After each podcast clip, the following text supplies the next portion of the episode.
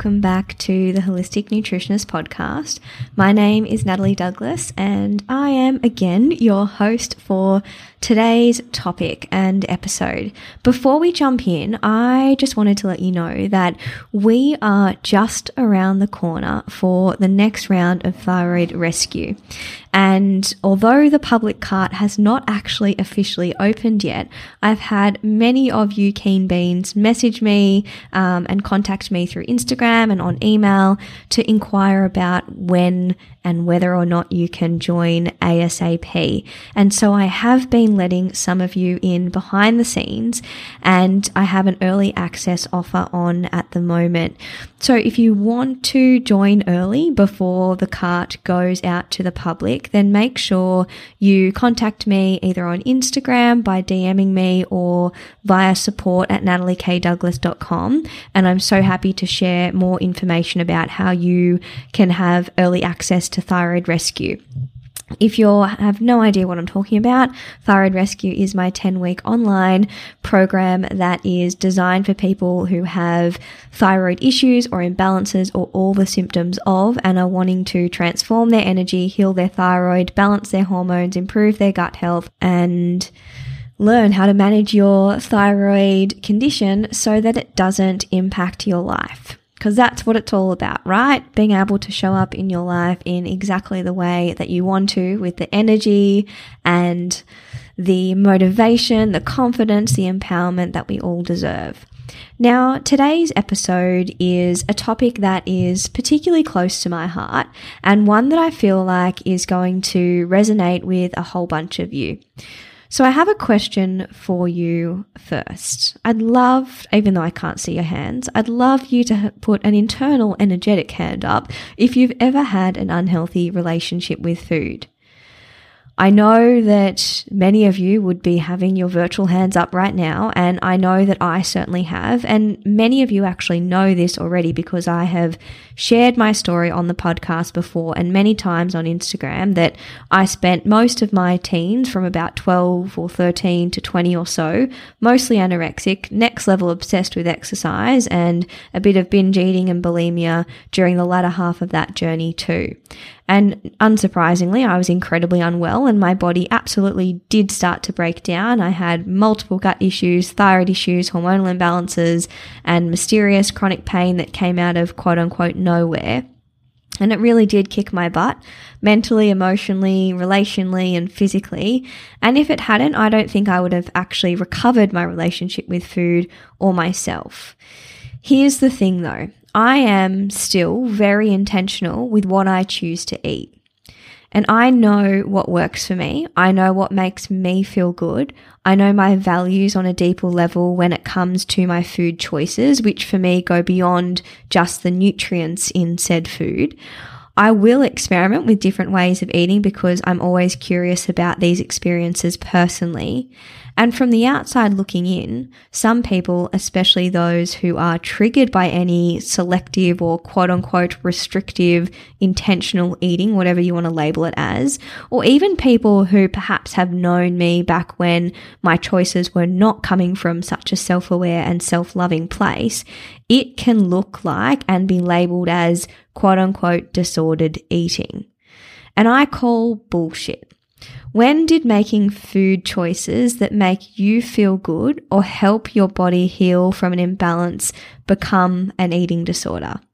Can being restrictive or intentional, the latter being my preferred term, indicate you do have an unhealthy relationship with food? For sure.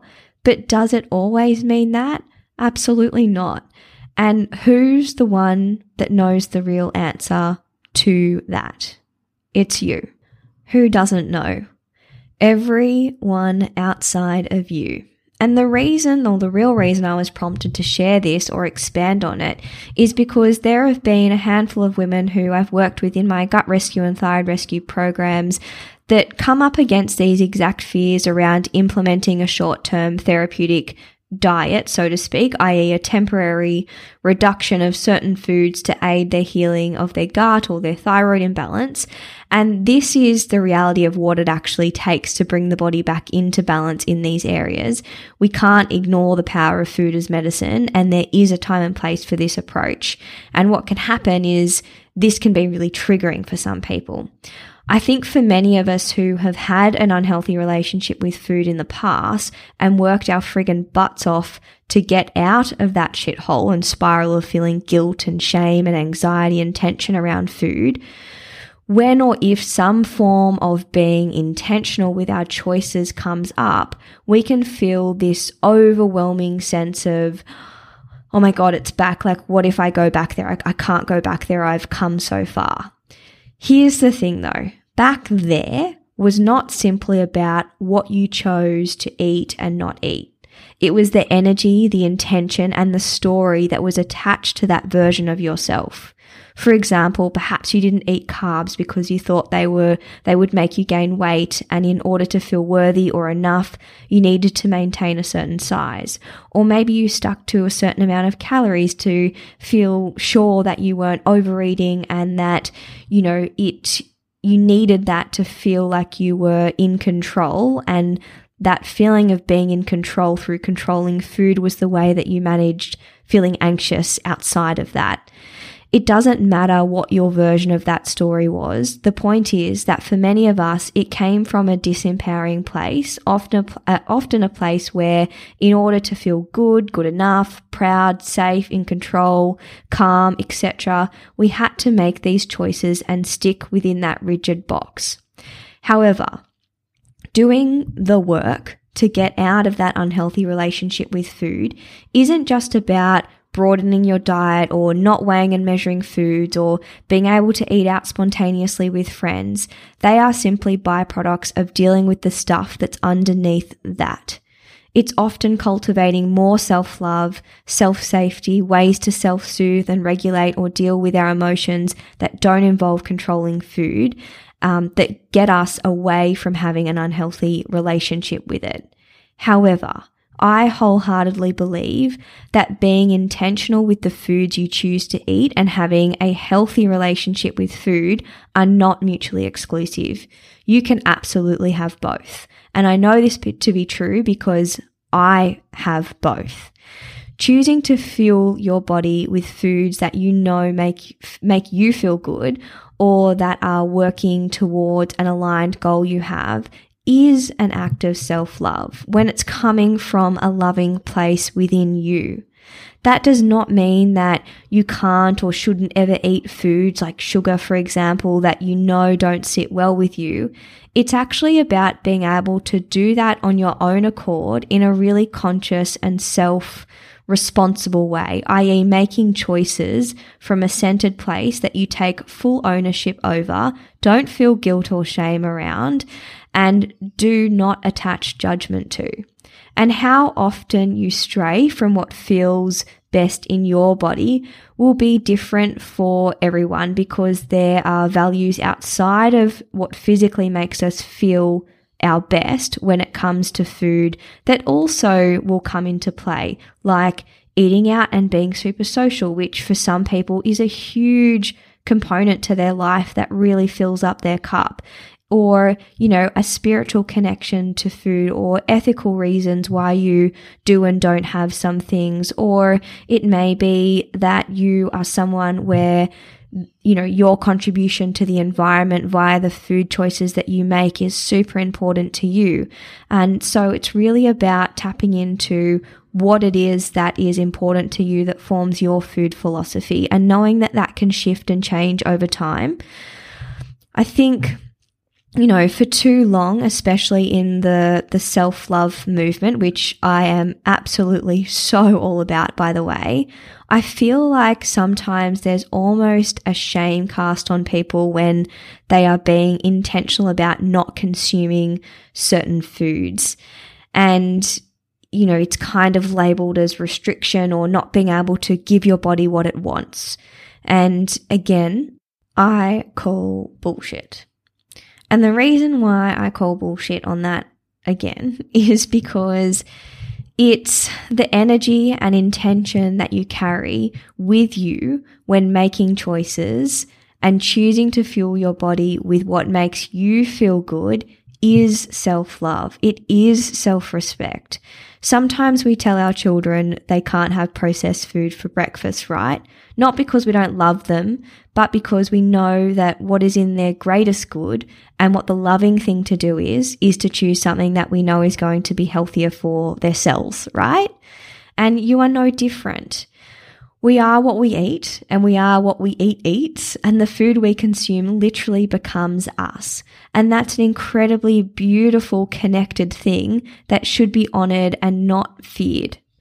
So, with all of that in mind, if you are on a self healing journey that involves a short term therapeutic intervention and you are finding yourself being triggered, then I do have a few tips that I'd love to share with you that have helped me and that help many of my clients and those people going through my programs.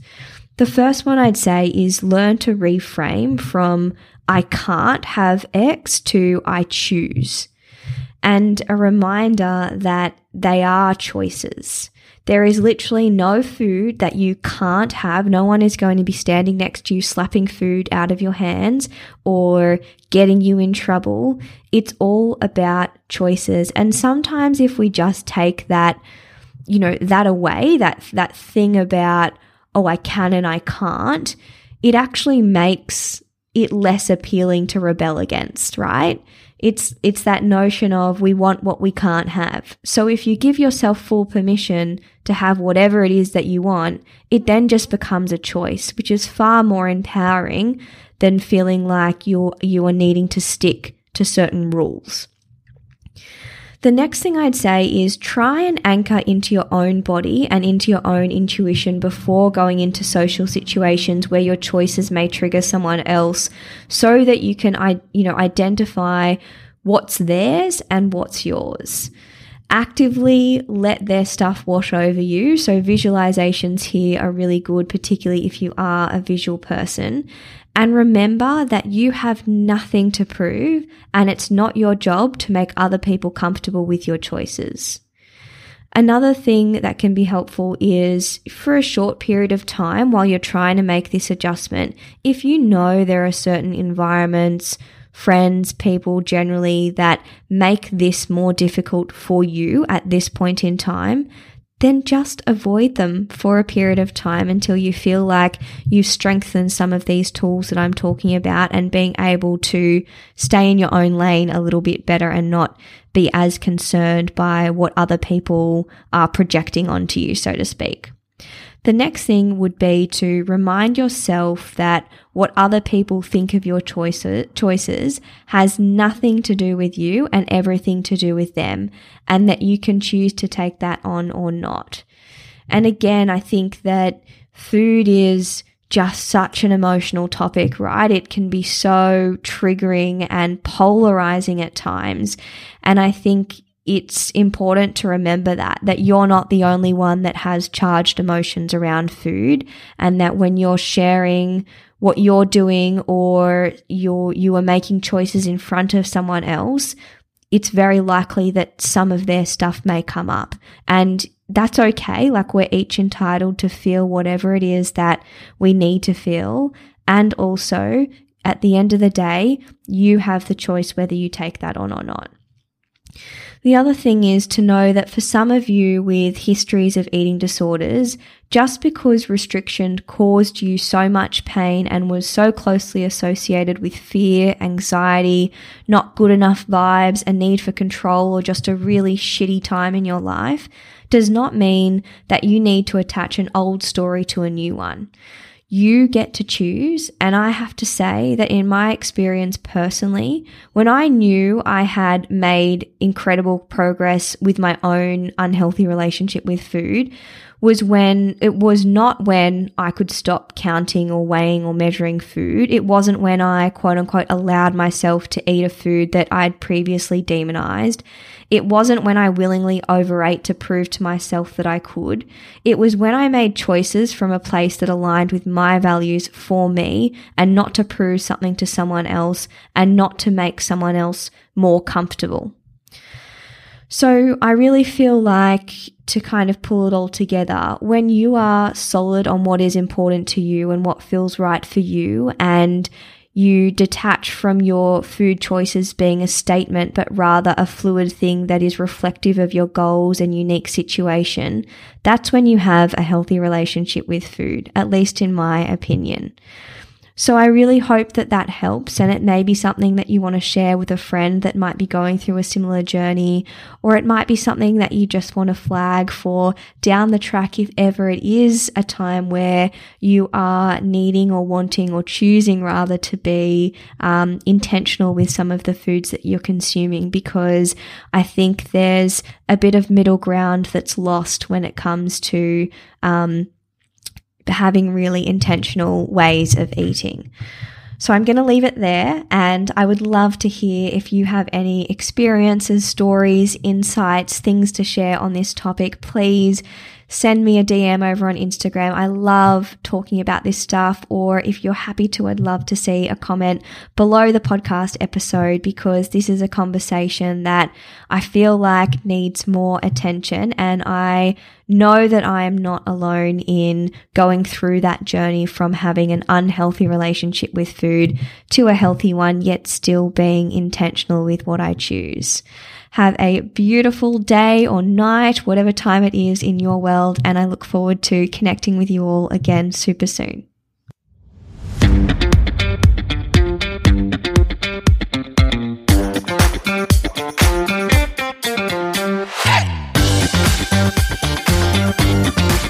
Thank